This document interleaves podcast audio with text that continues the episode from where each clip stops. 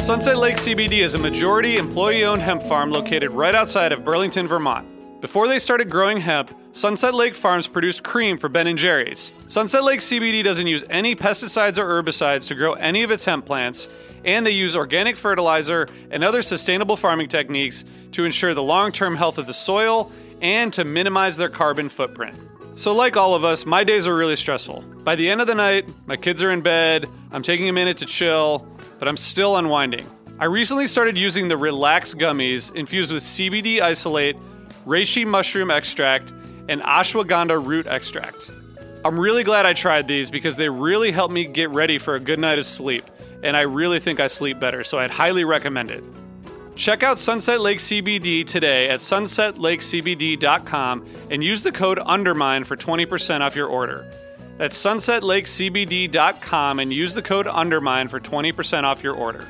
Farmer owned, Vermont grown, Sunset Lake CBD.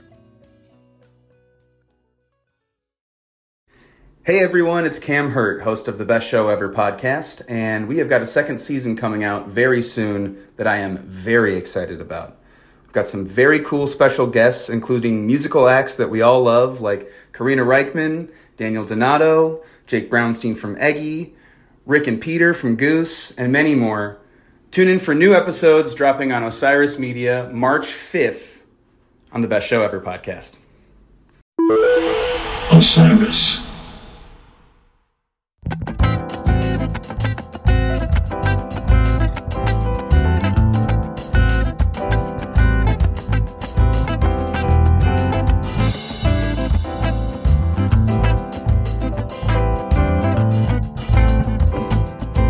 Welcome to Undermine. Here we are. Somehow we are at episode 15. I'm Tom Marshall. Welcome back. And we've landed in December 95, another beloved month in Phish history. I could use some chocolate. But first, my co host for today is Osiris co founder and HF Pod host, RJ Bee. Hi, RJ. Hello, Tom. Um, how are you? Stunning. Stunning. Yeah. Here Look we at my new shirt. Look at my new shirt. That is a nice shirt. Where is that new? Uh, it's pretty new, and I'm going out with uh, two couples afterwards, so I have to dress up a little bit more than I normally do. Or is it just you and the two couples, or is your wife going to? Um, that's up in the air, believe it or not.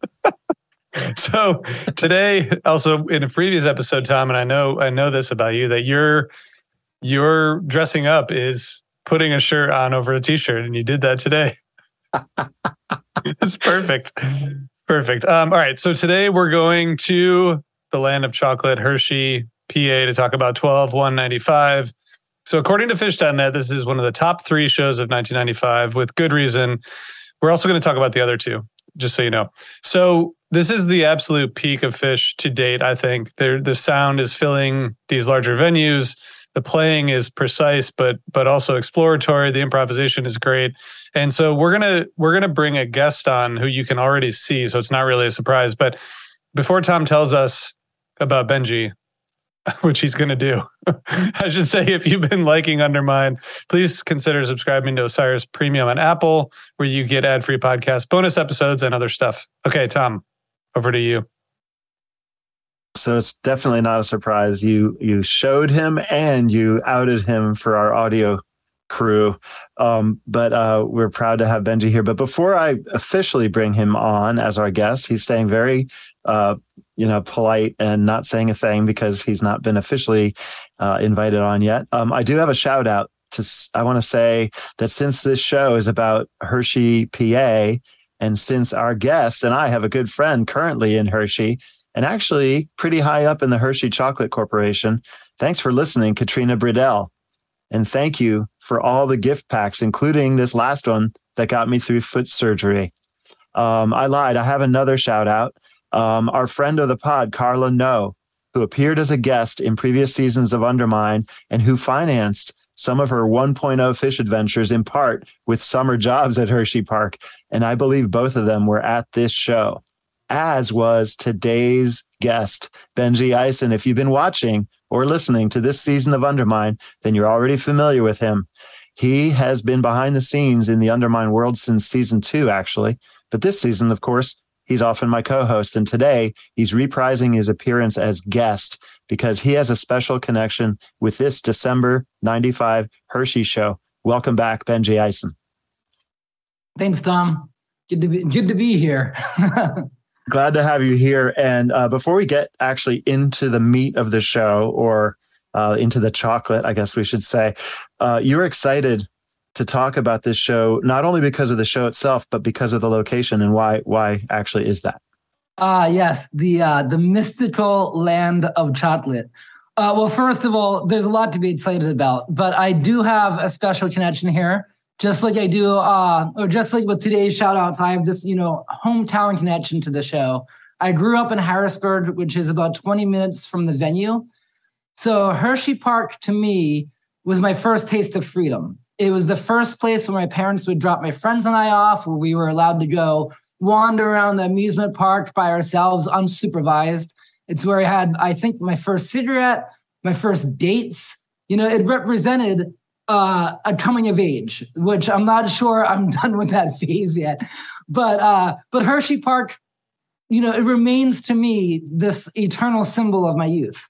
And it's it's where I saw my first concerts there. I saw Bon Jovi at the stadium, and then I saw Aerosmith in that arena with my mom chaperoning me, white as a ghost. You know, I saw um, a ton of heavy metal shows there as a teenager. And for this show that we're talking about for Phish, you know, I was in college in Massachusetts at this point. I drove home for the show. It was the show was on a Friday night. So uh, I guess you could say I was driving home to mom and dad for a weekend with no cares, but uh, also with a few friends of mine in tow, you know, and I was two years into my Phish fandom. So Phish was kind of like this secret society that I was suddenly part of. You know, not to mention my shape shifting identity as a college student. So I think those two things kind of met at this crossroads where there was this place that represented my youth before then, and then something new, some new chapter. It was like Phish was uh, this new sacred thing happening, but in my original sacred place. Um, also, I used to watch all these AHL games there, by the way. There, this team called the Hershey Bears would play. So my friends and I, this is true, my friends and I would go do uh, public ice skating. So we would ice skate uh, there. And then when they would change it over for the hockey team, we would go hide in the bathroom so that we would get free tickets to the hockey game. And uh, years later, uh, the arena's general manager told me that they knew that that stuff happened and the kids did that all the time. It was it was like a tradition. So the arena literally turned the blind eye to it because they felt like it was a rite of passage that they wanted to support kids sneaking into hockey games. My kids are beyond being dropped off places unsupervised. Uh, but RJ, as a parent of young kids, the only thing he heard in that whole intro of yours, Benjy, was what happens when you drop kids off unsupervised. Yeah. And now he he will never do that now. I'm not doing it at Hershey Park, that's for sure. you, smoke cigarettes and you and you you uh you you kiss you girls. Kiss girls. Yeah, wow. totally. I was never a teenager. I went straight from being a little kid to being an adult. So I don't know. I, I missed that phase. So Benjy, the, this was their only show at Hershey Park Arena. Um, and Phish was supposed to play at the Giant Center in Hershey in 2020, but this this venue, you said you've seen other shows there. So, but Phish only ended up playing there once. What was it? What was the venue like, and what happened to it? Well, uh, the Giant Center, by the way, is the, is the new arena. Um, by new, I mean uh, at this point, I think it's 20 years old, but um, it's across the street. So Hershey Park Arena itself, which is still there and still hosts, uh, I believe, college sports. Um, it's a mid-century arena. It's one of those classic old smelly hockey arenas, and adjacent to it is the Hershey Museum, and adjacent to that is the amusement park, you know, that I just talked about where I spent all my summers. And adjacent to that is Chocolate World, which is where they show you how to make chocolate. Hershey doesn't really allow anyone into the actual chocolate factory because the secrets are too secret and there's there's corporate spying and there's espionage, most famously Mars.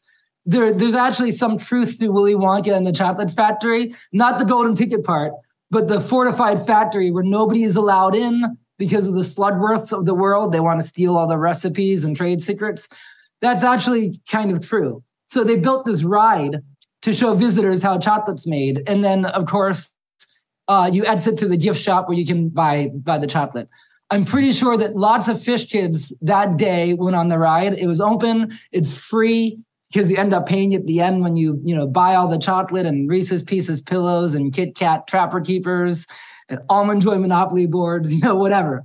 Um, but the setting, therefore, RJ, uh, the setting around the arena had this, you know, magical, whimsical, innocent, and yet somehow psychedelic vibe for me uh, it was all overlaid on top of you know the, a plethora of childhood memories. But the arena, it's this charming old, uh, classic, smelly hockey arena. I don't think I've missed many, if any, uh, Hershey's shows. Um, but maybe you can bring us back to this uh, the scene uh, Benjy. So fall of 95, Phish scene is totally exploding. A month after this show, the band would play their first MSG New Year's. Um, and it was also their first two night stand at MSG.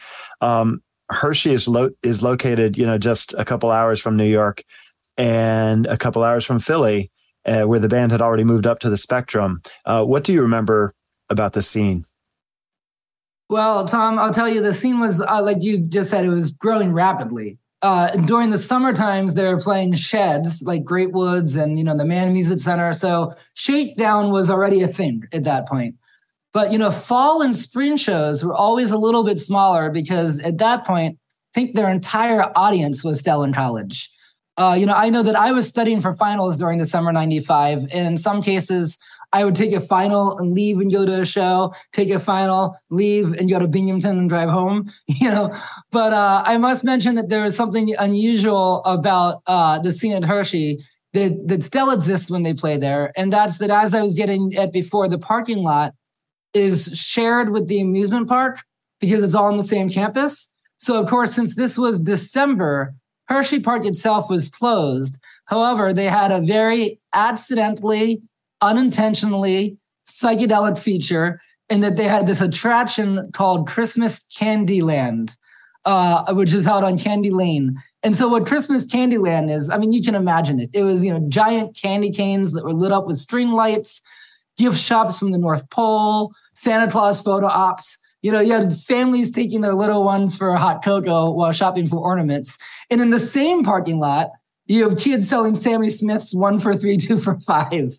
So, you know, it was a scene, right? Of course, the, the Hershey authorities absolutely did their best to shut down all the visible elements. But to those who knew what to look for, there was a, a, a dissonance. And when, you know, when you looked and you, and you took it all in. Perfect. Um, so, yeah, I mean, that was pretty unusual and, and, and also humorous. Nice. So, Benjy, what's the first thing that comes to mind when you think back back on this show? Well, RJ, you know, I'd love to get into the music, but first I have to tell you, I have a I have a strong memory of this night, which uh, uh, of the whole night at all, which also shows you how unusual because it was such a penultimate night that I can still recall all the parts of it, the music, everything, where my seats were. But uh, the first first thing that comes to my mind is an embarrassing moment that I'm about to reveal, especially considering the fact that wait a minute, you know, I was I I feel like I was vulnerable in the last guest appearance here when I sacrificed my pride for humor to talk about my New Year's Eve trip involving being underwater where they turned the arena into an aquarium. People like that. Well, but maybe people like this one. I don't know about this one though. Uh, it, it's uh, a more cautionary tale on this night, and it wasn't didn't involve me, but it did involve my friend Brent. This was his turn. He was uh, staying with me at my parents' house, sleeping on the couch you know, drove with me back from from college uh, for the weekend. And afterwards, we were waiting for him to come back. I was with a few of my friends. We had a designated driver. My friend who didn't come back wasn't him, and I was not it either. Um, and you know, we were looking everywhere for him, and the cops at that point were very deliberately trying to rush people out of the parking lot, and they were very intolerant of everything, especially you know, vending all of that they just wanted to get everybody out. They wanted to go home, you know. So I kept on telling them, look, we're waiting for our friend. It's his car. We're really sorry, but we can't go until we find him. You can help us find him, you know. And I remember asking the police if there were any injuries or if anybody was taken away. And eventually, after asking all the cops this two or three times, one of them did say that there was a person that they had to take to the hospital because he was so out of his mind he didn't even know his own name. And at that point, I instantly knew that it was my friend. so so we called all the hospitals, and then we finally located not my friend's name. We located the John Doe. Oh, because he couldn't, he couldn't say his own name at that point. So we located a John Doe who came in from the Phish show. They had to sedate him and basically restrain him until the acid wore off. And at that point, you know, no harm done other than the fact that it, um, I, I'm sure he had a hospital bill or something. And of course, his tail between his legs drove home uh, mortified. Uh, and he, you know, I don't think we really talked about what happened, but he did say, though, that it all started to unravel for him during the narration, during the Colonel Forbin's narration, because he was convinced that Phish was trying to lead some religious ceremony, and it, it culminated in that David Bowie with the catapult. Uh, I think it just put him over the edge. that covered all of these um, different fields. It, it was basically a quest for the knowledge of the way things work in general. And what happened was, at some point in time, science and religion split off into two different, two different uh, paths of thought. Okay, so you've got your human beings on the planet, and what happened is you ended up with a Western style of thought and an Eastern style of thought. Okay. Now, in the Eastern style of thought, everything is one, and everything kind of blends together into one whole, holistic, organic view. In the Western style of thought, you've got matter and you've got spirit, two different kinds of things, which is gave rise to modern concepts of religion and all that stuff. Trey would be proud to hear that. Uh, you know that that actually because I think he is speaking to the trippers out there. So this had the desired effect. So, so he made it through the whole show, though. Uh, he made it through the David Bowie, so yeah. The yeah. day- I mean, that's pretty good. That's pretty good. That's further than I've made it at times. Um, so I guess for, speaking of, all right, we got to get to the music, but do we need to hear from our chocolate sponsors before we before we move into the music? Let's do let's do a quick break.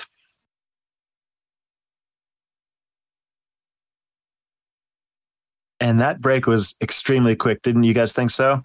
We are back from break. Um, so let's talk about the show itself. It's the first day of what many consider the best month of Phish 1.0, or at least one of them. I think the fall 97 tour that we're working up to is probably its stiffest competition. So, where, Benjy, do you place this show in the hierarchy of just December 95?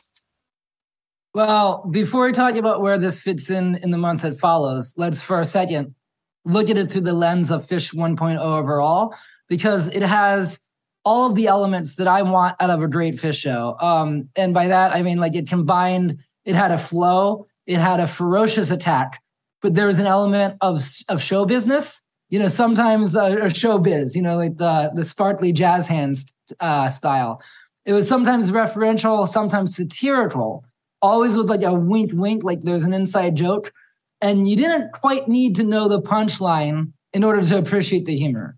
Um, but on this night they even lifted the veil and they went meta with a kind of joke on the audience that we'll get to. I'm talking about of course the colonel forbins. But back to the ingredients. You have a 20 plus minute jam which here was mike's song. You have plenty of other extended improvisational moments the Weekapaug that followed the glorious david bowie we just talked about. You have this tongue-in-cheek showbiz of Jonathan Fishman, who dressed up as Elvis Presley for Suspicious Minds.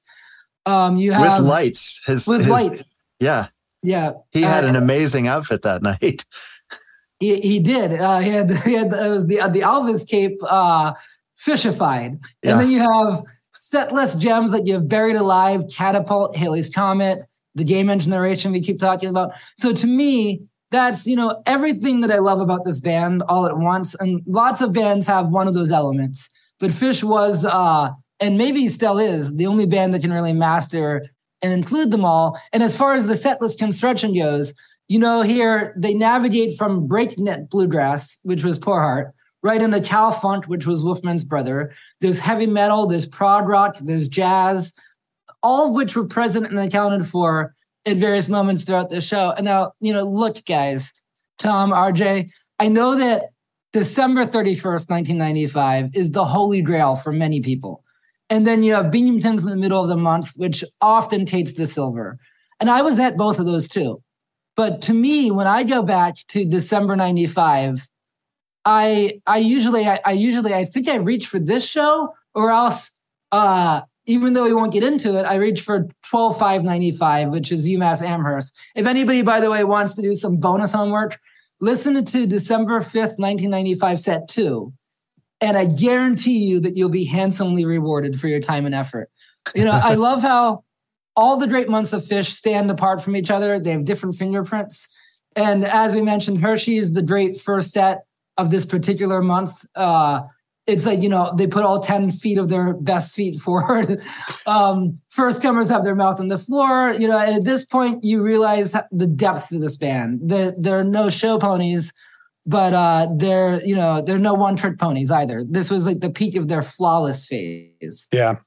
Um, yeah, and I think just to add to what you said about the, the the next night after this has one of the best tweezers like on 12 2 95 i mean there there's something every night and that's what makes this month so special. I, to me this like fall 95 sound is what Phish sounds like. And i think that's that partially because that's when it all kind of came together for me. I saw my first show about a month before this um, but you know, like I said at the beginning, they were like they're filling out the sound in these bigger arenas. In 93 and 94, you can hear them working their way toward toward this point in terms of improv, but now they've sort of arrived and they I mean, the Down with Disease, the theme, the Wolfmans, all in the first set are all so it's just like it's very nostalgic to me. It feels like this is what Phish sounds like. I mean, it's like big, it's big, but it's but it's contained.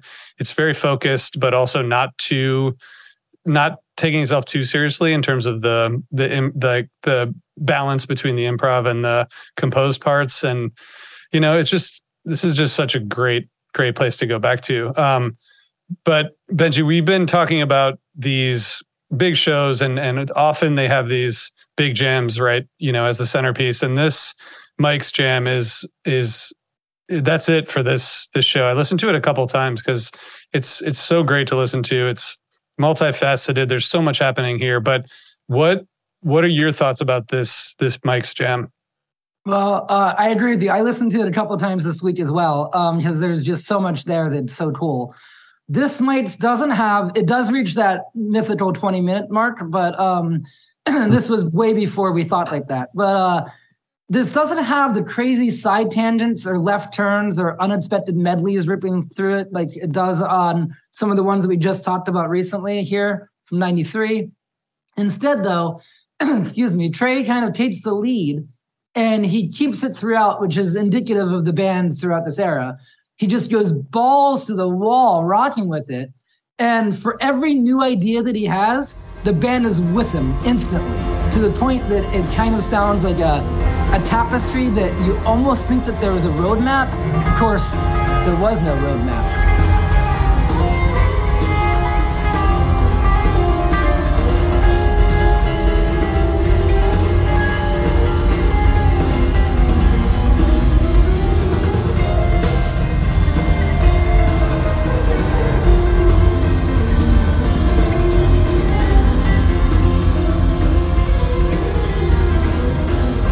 And then they slam straight into that powerful Weekapaug groove, you know, without anything in between.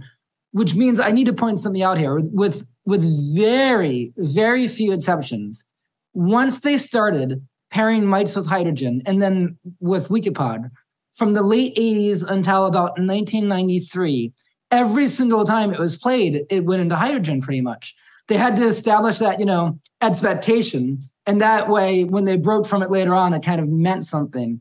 But before hydrogen, this is interesting. Mike's went into Dave's Energy Guide when they first played it, and I think a couple times into Take the A Train.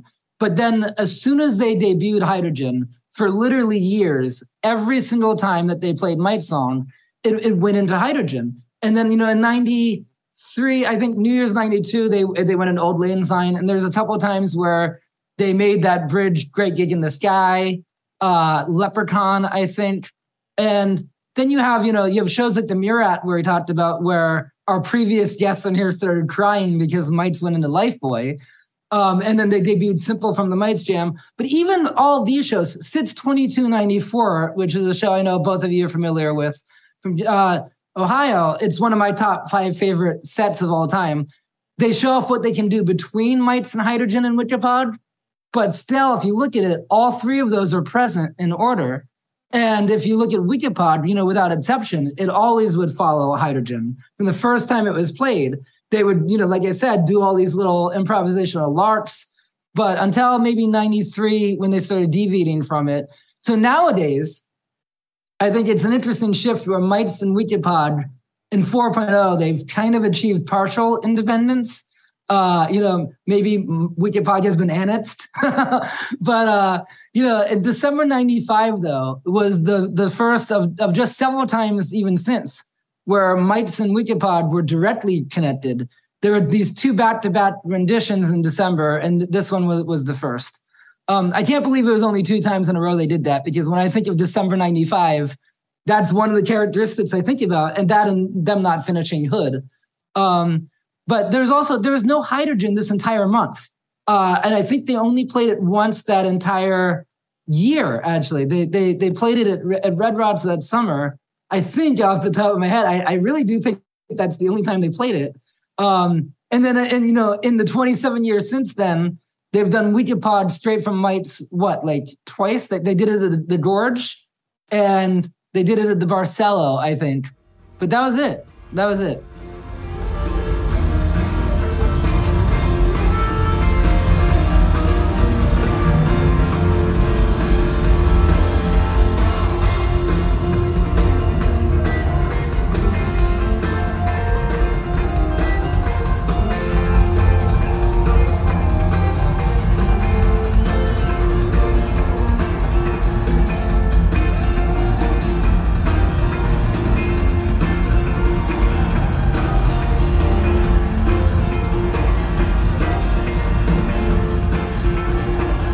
Because we're in this configuration, uh, I've got RJ and Benjy here, two Phish experts. It's time for Tom's trivia question, uh, unrehearsed, and these guys have no idea what I'm about to ask.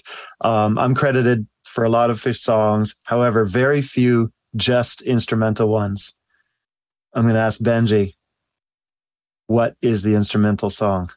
That I'm credited well, with? My guess, and of course, I have no previous knowledge or information of this. It's speculation, Tom.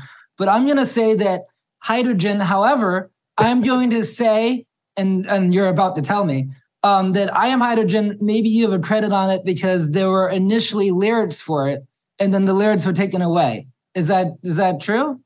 You guessed the song correctly, but no, this is something. So so it's I'm hydrogen. so right to me. It, it, you're you're very right about it the really song. did.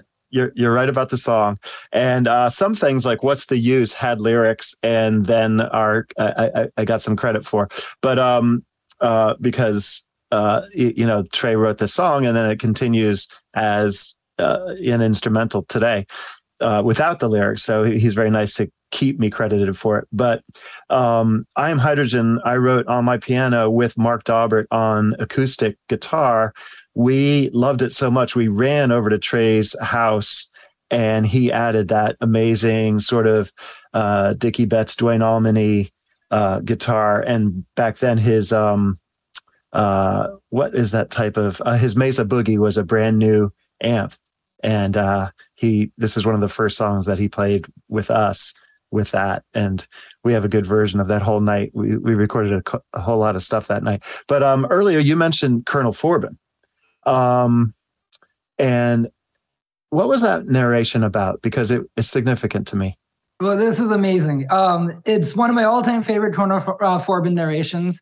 And you know, Tom, it's amazing that after all these years, I get to talk about it with you, yeah. because you know, the, uh, well, first of all, there's the psychedelic tale that is perfectly in line with all the Forbin narrations. You know, the venue gives way to Gamehenge through, I guess, uh, mass hypnosis and suspended disbelief. Yeah. On this night, we learn that, and it's true that science, philosophy, and religion were all one thing. And then somehow from that, we get milk chocolate. you know, mm, chocolate, right? But you know, but then then this is where the most unexpected thing happens. Trey mentions the rhombus, and then he drops this very explicit clue. that The rhombus might be found about 90 minutes down the road from the venue. I don't think you said that at the time, but it's about 90 minutes down the road in King of Prussia. I've done that drive many times. so, for those who don't know, by the way, in King of Prussia, Pennsylvania, there's a giant mall complex, and it's kind of what you know King of Prussia is known for. And Trey doesn't go this far in the narration, but inside the mall, there used to be a Wilson's leather store. And so I figured this out after this night. I by driving there, I figured out that if you ask the store manager for their business card, it will say Wilson's King of Prussia. you know, so uh, thanks to Trey for giving this narration because you know afterwards I, I think you know we investigated and I think that was the point. It was kind of like to throw us off the scent because maybe uh, some Phish fans are trying to find the rhombus. And Tom, in, a second, you might want to come in and, and, and say whether or not, you know, because you would know this, but you took me years later to the rhombus. You know, I still have a picture of it. I'll post it this week to prove it. and it's not even in the same state as King of Prussia. And, but, and I just I, I just sent RJ the same picture of my taking him the yeah. first yeah. time. It's true. Yeah, so, taking both so of you. We hop into the rhombus. It's not in King of Prussia. It's, it's not. And, but, and, uh, and back then, just uh, uh, uh, just to interrupt you, I'll just interject, and then you can continue. Um, sorry, Benjy. The um, the ninety five. The, uh, you know, being able to find things on the internet wasn't still as sophisticated as it is today, where you can send someone, you know, drop a pin and and everyone knows exactly what you're talking about. Um, and back then a whole lot of the Phish audience did not know where the rhombus was. And I think before this show, I even said to Trey, uh, you know, it's a good time to maybe, you know, keep throwing people off the scent. That's uh, exactly, uh, that's, that's, exactly right. I, I think a, a, lot of uh, I think what it accomplished was it got a lot of Phish fans to you know, patronize the shopping mall. um, so I mean, Benjy, you you covered the whole set. I just want to say that the Mike's has this insane sort of multifaceted jam segment. I mean, you know, 19 minutes or so of just pure fun. Um, and then the the Weekapaug, when they go into Weekapaug and Trey's just screaming the chorus, it's like it's clear how much fun they're having. And um, that's just it's such a great segment to to revisit. And I do I think the you know, the Trey doing the Homer Simpson chocolate thing several times, it really captures the mid 90s so well. It's just such a moment in time when that was like, that was pop culture at the time, you know? It, it's pretty wild. Um, one thing I want to ask you guys, we haven't talked about this yet. Every show we've talked about this season has been a a show that is legendary. And I'm just I, I think we like shows like this and every show we've talked about really gets mythologized in a way and and especially in like the pre-internet era. And i'm thinking about it now because some of the bands that are playing shows now like when Phish goes on tour or, or following Goose's tour there's so many shows happening and we can listen to them right away. And it's hard for any show really to like take hold because the next day there's more stuff to listen to. And i'm i'm just like a show like this really gets this place in in history. And obviously it's a great show but Benjy as like a writer and, and a and a journalist, like what do you think about that? Because I feel like we we put these shows on on pedestals and then and now it's like hard to do that because we have so much content coming at us at all times. It's hard to step back and say like this particular show was great. And I, I wonder if we will we do that in the future for 2021 or 2022 shows, or is that era over? It's tough to say, but I think a part of what you're talking about is that you had to work to get the shows. And so you would see or hear, hey, Trey talked about, you know, the rhombus being in King Prussia last night. Oh, I got to hear that. You know, or for us at the show, we wanted to, you know, get the tapes immediately. And and maybe I should just give a shout out to the the tapers, you know, for for uh, making sure that we all got to, you know, uh, very selfless selflessly making sure that we all got to hear it and got to be a part of the secret handshake. So I think when you work hard for a show to get it, then uh, you know the other thing too is now I listen these 4.0 shows. There are so many of them that were great that I listened to once, and I and I remember it later as being great. But you know, like you said, there's just we couldn't listen to every note of every tour, and since the beginning of 3.0, we've had the luxury of I don't think I've, I haven't missed a note of Phish since they came back. You know, whereas at the time in 1.0, I had my, you know, my tape, my ever growing tape collection. Each one though, it'd be one, uh, you know, one or two a week, maybe. I don't know. Yeah, totally. Tom, what awesome. did you have any thoughts on that? I have no thoughts on that. Okay.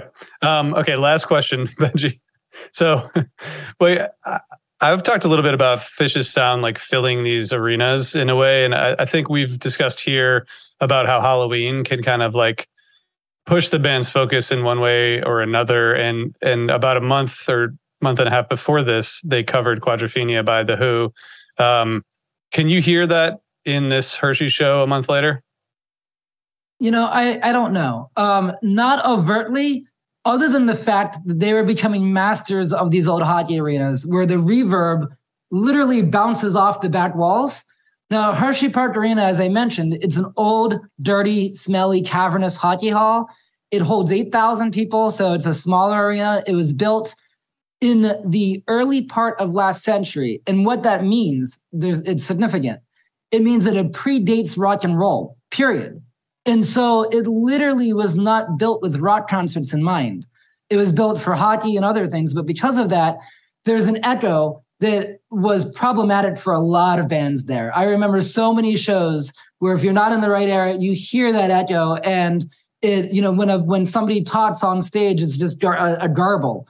But I remember, you know, Paul Languedoc uh, told me once that in that particular room, there's a four second audible reverb, you know, of, of decay, which is just insane.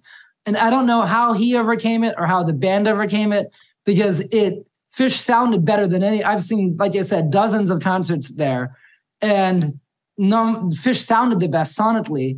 And so I think you know maybe RJ, maybe Quadrophenia and learning you know this stuff by the Who, maybe it helped in a way because by learning arena rock, the band kind of learned how to rock arenas as far as decay goes, just decay alone, the the, the echoing that's getting uh, less quiet. That's not specifically an echo. The people filling it up, like that would be in an empty room that Paul's talking about, which is still four seconds is ridiculous. It should not happen acoustically. But once the people get in there, I'm sure that's less. But the echo, you're right, that's something completely different. And I didn't hear it that night. I guess uh, that I, I didn't, re- you know, I don't remember hearing it.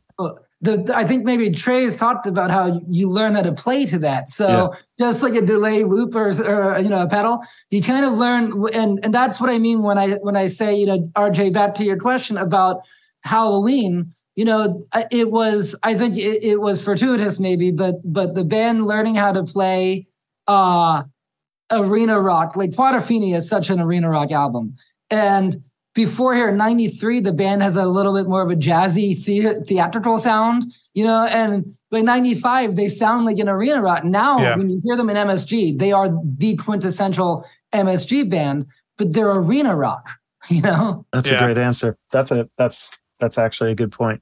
Never thought of it that way. Cause some Halloweens, you immediately hear the influence on the band, uh, musically. Not this one so much automatically. I mean, they did yeah. cover, they did cover several of those songs later, of course. But uh, I think that's it for us today. RJ, anything else for our our esteemed guest? I don't think so. I guess Benjy, is there is there one lasting moment of this this show that you will always go back to? Well, you know, I will say that uh, it's worth mentioning, as Tom did earlier, uh, when you know when Fishman came out uh, and he had the tape with with all these flashlights in it. You know, I, I think the thing that's worth mentioning is that Fishman has uh, certain tours where he plays certain vacuum songs, right?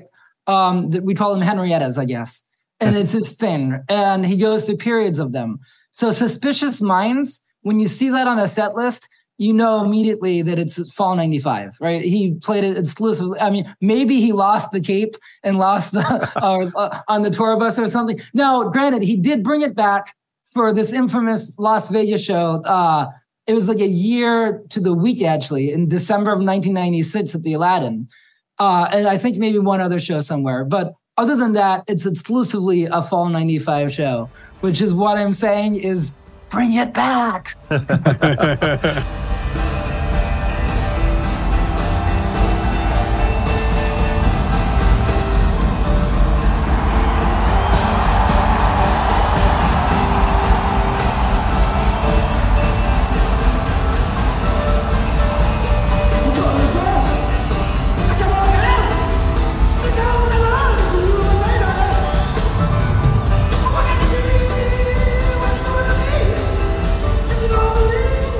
That's a good way for us to end. Yeah. Uh, thank you, Benjy. Thank you, RJ. It's great to have the whole team on today.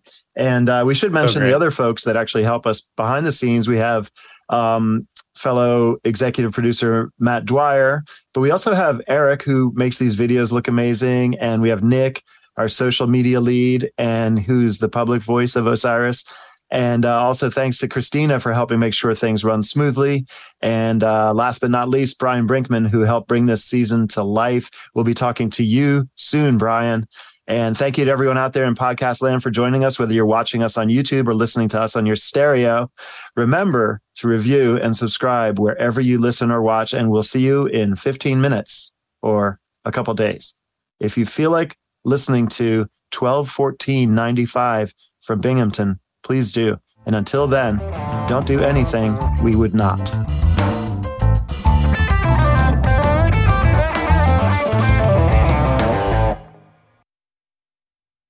Osiris.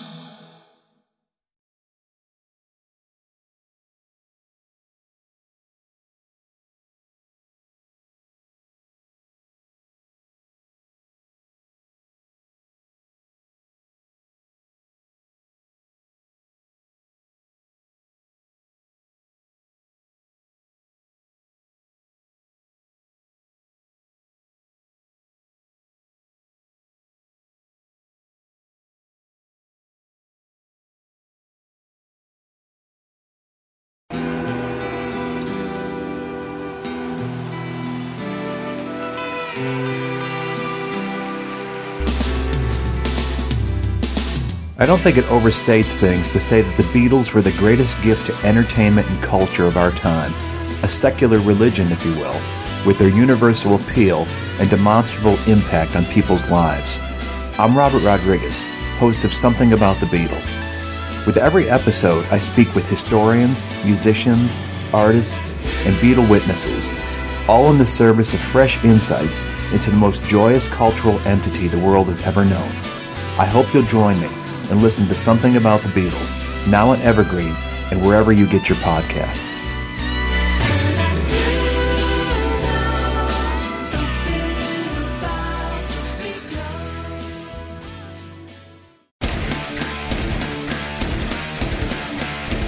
Hey there, I am Johnny Christ from Avenged Sevenfold, and I've got a podcast called Drinks with Johnny you're going to want to check out. I sit down with a bunch of different people from all different walks of life, from professional wrestlers to actors, comedians, fighters, musicians, everything in between. I'm just looking to make some friends and have a good time doing it. So if that sounds like something you're into, go check out Drinks with Johnny, streaming everywhere now.